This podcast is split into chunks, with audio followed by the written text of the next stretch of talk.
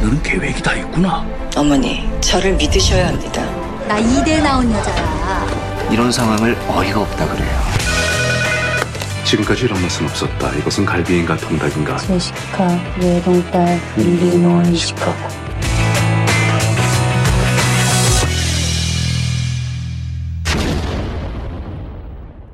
As always, a very dramatic sort of opening for Beyond the Screen, our weekly segment where we dive into the world of K dramas and K movies to better understand Korean culture and also some social issues. And joining us, as always, are Heejun Kim and Eugene Swen. Good morning, guys. Good morning. Good morning. Merry Christmas. Merry, Merry Christmas. Christmas. Merry Christmas. Does it feel like a Merry Christmas?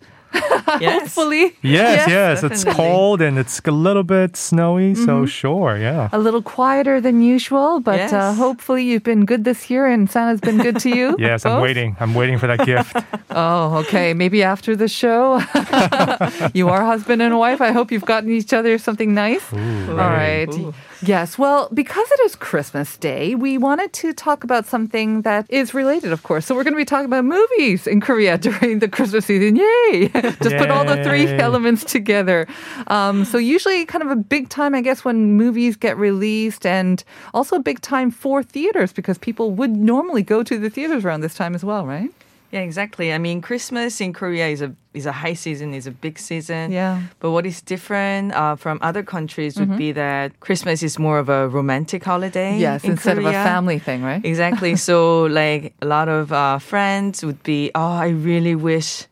I really hope I have a boyfriend or a girlfriend by then, so I don't spend it alone. So that mm-hmm. would be always a comment that people would make. They would go to lengths to make sure that they're not alone or they have a significant other. The, I think the search begins in the last quarter of the year. They start like from September or October. They start going on blind dates, looking up the apps and whatnot. Exactly. That's fine. Is that a thing like people make a point to make sure they have a Well, boyfriend they girlfriend? would rather be yes, because if not, like we say, it's not more. It's not so much of a family gathering or a family holiday. It seems to be spent with your significant other. So if you're not married and if you are single, then it could be a blue kind of Christmas. So they'll try to, okay. yeah, Yeah, team up with someone, right? And for that reason, I mean, it's always part of a date experience. Going to uh, going theaters? to Yeah. Mm. theaters on Christmas Day. But unfortunately, this year, Of course. yeah, it's going to be a little different. Uh, a lot of big films that were supposed to be released Mm-hmm uh, around the Christmas time are all postponed Mm-hmm. uh, due to COVID 19. So for now, it just seems Wonder Woman 1984 Oh. would be really the only big film Mm-hmm. that will be released. And all the other major Korean films, uh, 서복, uh, Life is Beautiful, 인생은 아름다워, Mm-hmm. and New Year's Eve, 새해전야 were all, uh, they're all postponed to next year. Oh, so they were supposed to be po- um, released in December, sort of the year end, uh, the high season, but because of the serious situation, they've all been postponed to next year. Exactly. Okay. And I mean, it makes sense, right? Because a lot of people, of course, there are, are not a lot of new releases, but at the same time, people are a little bit wary about going to other places, being, you know, in one place. Stuck with other people, even though we have our masks on and now no drinking or eating, but still, I think people are a little bit wary. So this is a huge, huge um, hit for the film industry, which has already been suffering all year long because of low ticket sales, right? It's usually a very, very big and very important and very lucrative season for the industry, is it not? That's absolutely correct. Because even in the United States, I think uh, you know the Christmas season. I think traditionally, along with the summer season, along with the Thanksgiving holidays, it's uh, it's really one of the most, as you were saying, most lucrative uh, movie going seasons of the year. So some of the biggest films ever released in the United States, movies like Titanic and Avatar, Lord of the Ring, the new Star Wars movies, they were all released uh, during the Christmas holidays in the past. And I think when we think of blockbusters, like, yeah, we have the summer blockbusters that are kind of always number one or like the highest grossing movies. But then you also have some Christmas ones, aren't they? They, they tend to gross a lot of money too, or tickets. Yeah, absolutely. Because even in recent years, you know, some of the movies I just listed, but along with those, you know, La La Land, Les Miserables, uh, a lot of the Disney Pixar films, uh, Aquaman, you know, big Warner Brother films. Was that a big success? It- It Aquaman? was a huge Yeah. success. Really? Yeah. Okay, I'm sorry. Huge success, and uh, and it's Missed also that one. Okay. it's good actually. It's, it's, a, it's a lot of fun, And it's also a time of the year in, in the U.S. where it's kind of coinciding with the award season. That's true. traditionally That's that's, how it's true. Mm-hmm. been. Not this year, unfortunately, but uh, so that's also a time of the year where a lot of so-called prestige award films uh, get released. But this year, kind of like Korea, things are getting pushed back a little bit as Mm-hmm. a result of COVID nineteen. Unfortunately. Right. Um, like we said, though, like how we celebrate Christmas here in Korea, it seems to be more of a romantic holiday. Um, do you think that also affects what kind of movies are released for the audiences, the local audiences? Oh, definitely. So when you actually uh, look at the film titles, the films that were released right around the Christmas time or like one week before the Christmas time, is actually a very fun uh, comparison that you Okay. get to see. Uh, last year, for example, Ashfall, Baekdusan, Cheonmun, Forbidden Dream, uh, were the Korean uh, films that were released around Christmas time uh, when Hollywood film was Jumanji. In 2018, it was PMC and The Drug King, Okay. Mayagwang, and Swing Kids that were the big Korean films and uh, versus Aquaman and Bumblebee from the Hollywood. And then 2017 was Along with the Gods, one, and 1987 when the Hollywood film was The Greatest Showman. So as you can see, it's not just some family films, some heartwarming films, or romantic films. There are a lot of big genre films too. And what was very significant for me was Yellow Sea, Hwanghae, which is a very, very dark and grim movie that was also released right around Christmas Christmas time in Korea. I see. So you have to help me out with all of those titles that you um, gave us, actually, because I have to say, I have not seen the majority of those films. um, along with the gods, I did see The Greatest Showman. I did see, but the others, whether they're from um, Hollywood or here, so I'm not very familiar with them. But just by the title, it doesn't seem like the ones that were re- released in Korea, anyways, are meant for a PG audience. Exactly. you know the the drug king and, ashfall and uh, it seems like it's very much geared towards adult and maybe again because they're trying to attract the both adult men and the women coming on dates is that maybe why Exactly. Yeah, I and the mean- big budget films too. Yes, just like Hollywood, Christmas season is a big season, uh, like high season uh, in terms of ticket box office. This is probably the last window after the Lunar New Year's Days uh, and the summer that's starting like from May, and then Chuseok a holiday. Like those three would be the high season right before Christmas, and mm-hmm. that would be really the last window for all distribution companies to release their big tentpole films. Mm-hmm. So in Korea, of course, there are like Himalayas or Ode to My Father, 국제시장, uh, that are like heartwarming yeah, films. Uh, but just like you said, Ashfall, mm-hmm. Drug King. Yellow Sea. Yellow Sea, I just can't imagine people Yeah, in the exactly. States People flocking will to the be theater will to be watch that. shocked. with their family know. and friends over the Christmas holidays Let's go see the Yellow Sea. So I think it's it's also because it's a lot of friends going to the theaters True. rather than like uh, family. if you don't have a significant theaters. other, you go with your friends, Exactly. right? Yeah, there you go. And you want maybe a little action, a little bloodshed, and get out that stress of not going with your significant other. You you mentioned a word that actually I'm not that familiar with: tentpole films. And is that kind of related to what Eugene said about they want to release the movies right before the awards ceremony? Is it related to the awards, or what is a tentpole movie? Tentpole films would be basically the big film of uh, the year for, For a each studio? company. I Yeah, see. so Okay. like the biggest, The biggest block- sort of okay. blockbuster that could actually really carry the tent, like the Ah, tent pole. I see. Okay. So it, it's also in terms of box office, you see like the peak of momentum. You want to have that momentum riding at the end of the year into the award season. Is that kind of what you mean? Um, Yeah, not really just the season. Uh, would you like to add a little more? Yeah, I think it's Eugene? uh, you know award season is certainly part of the Christmas season, but I think the tentpole film, the whole concept is really like a movie or a set of movies that would carry the studio's financial performance I to the see. next level at the end of the Okay, okay. year. So I remember actually Heejun uh, when she was working distribution, I remember Mm-hmm. she was always talking about how oh okay this is the period of time where we gotta put this movie out because Uh-huh. my colleagues, the company, were depending on this movie to. Ah. Sort of carry us over to the next level. And it's the last chance, right, to have a big financial success of the year as well, I guess. I think you can say Yeah. that. Yeah. Uh-huh. Yep. Okay, so as we said, being the situation as it is with COVID 19, not a lot of movies are getting released. Um, and of course, fewer people are actually going to the theaters as well. So this will not be the year where we see these maybe ten tentpole movies being released at the end of the year. But we will be seeing a lot of movies at home, socially distanced from one another, and just uh, wondering what to do with all that free time. So it's a, also a big season for Christmas movies, I think, um, whether you're in Korea or overseas as well. Um, I wonder if there is maybe a difference in what the movies are also shown as well. Because at home, anyways, we do tend to watch TV either with our families or, you know, in the case of single households by yourself. So does that affect what movies are being shown as well?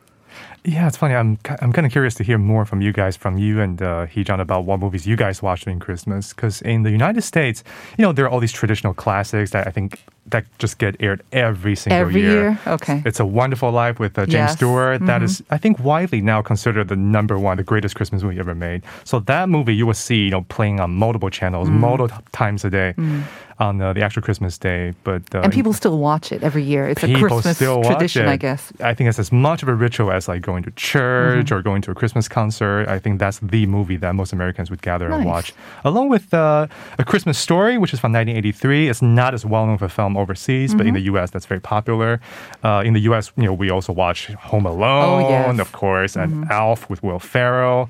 Uh, Polar Express, uh, Uh-huh. National Lampoon's Holidays, uh, Christmas Vacation, excuse me. That's an older film with uh, Chevy Chase. That's very Mm-hmm. popular. Uh, Love Actually is uh, very popular. Popular here as well, I think. Yes. Yeah, so these are the, the films that we will watch in the U.S., but Mm. I, I think there's some overlaps and uh, maybe differences as well. Yeah, I States. See. I see the common thread there. Very feel good. You know, everyone lovey-dovey, warm, fuzzy feeling, right? Generally, Absolutely. uh, and a little bit of laughter. You know, maybe a little edgy humor, but generally very feel-good movies. Definitely no, you into the uh, no yellow sea and no drug, drug king. That is for sure. What about here in Korea? I'm trying to remember um, as to when I last watched kind of a Christmas movie on TV.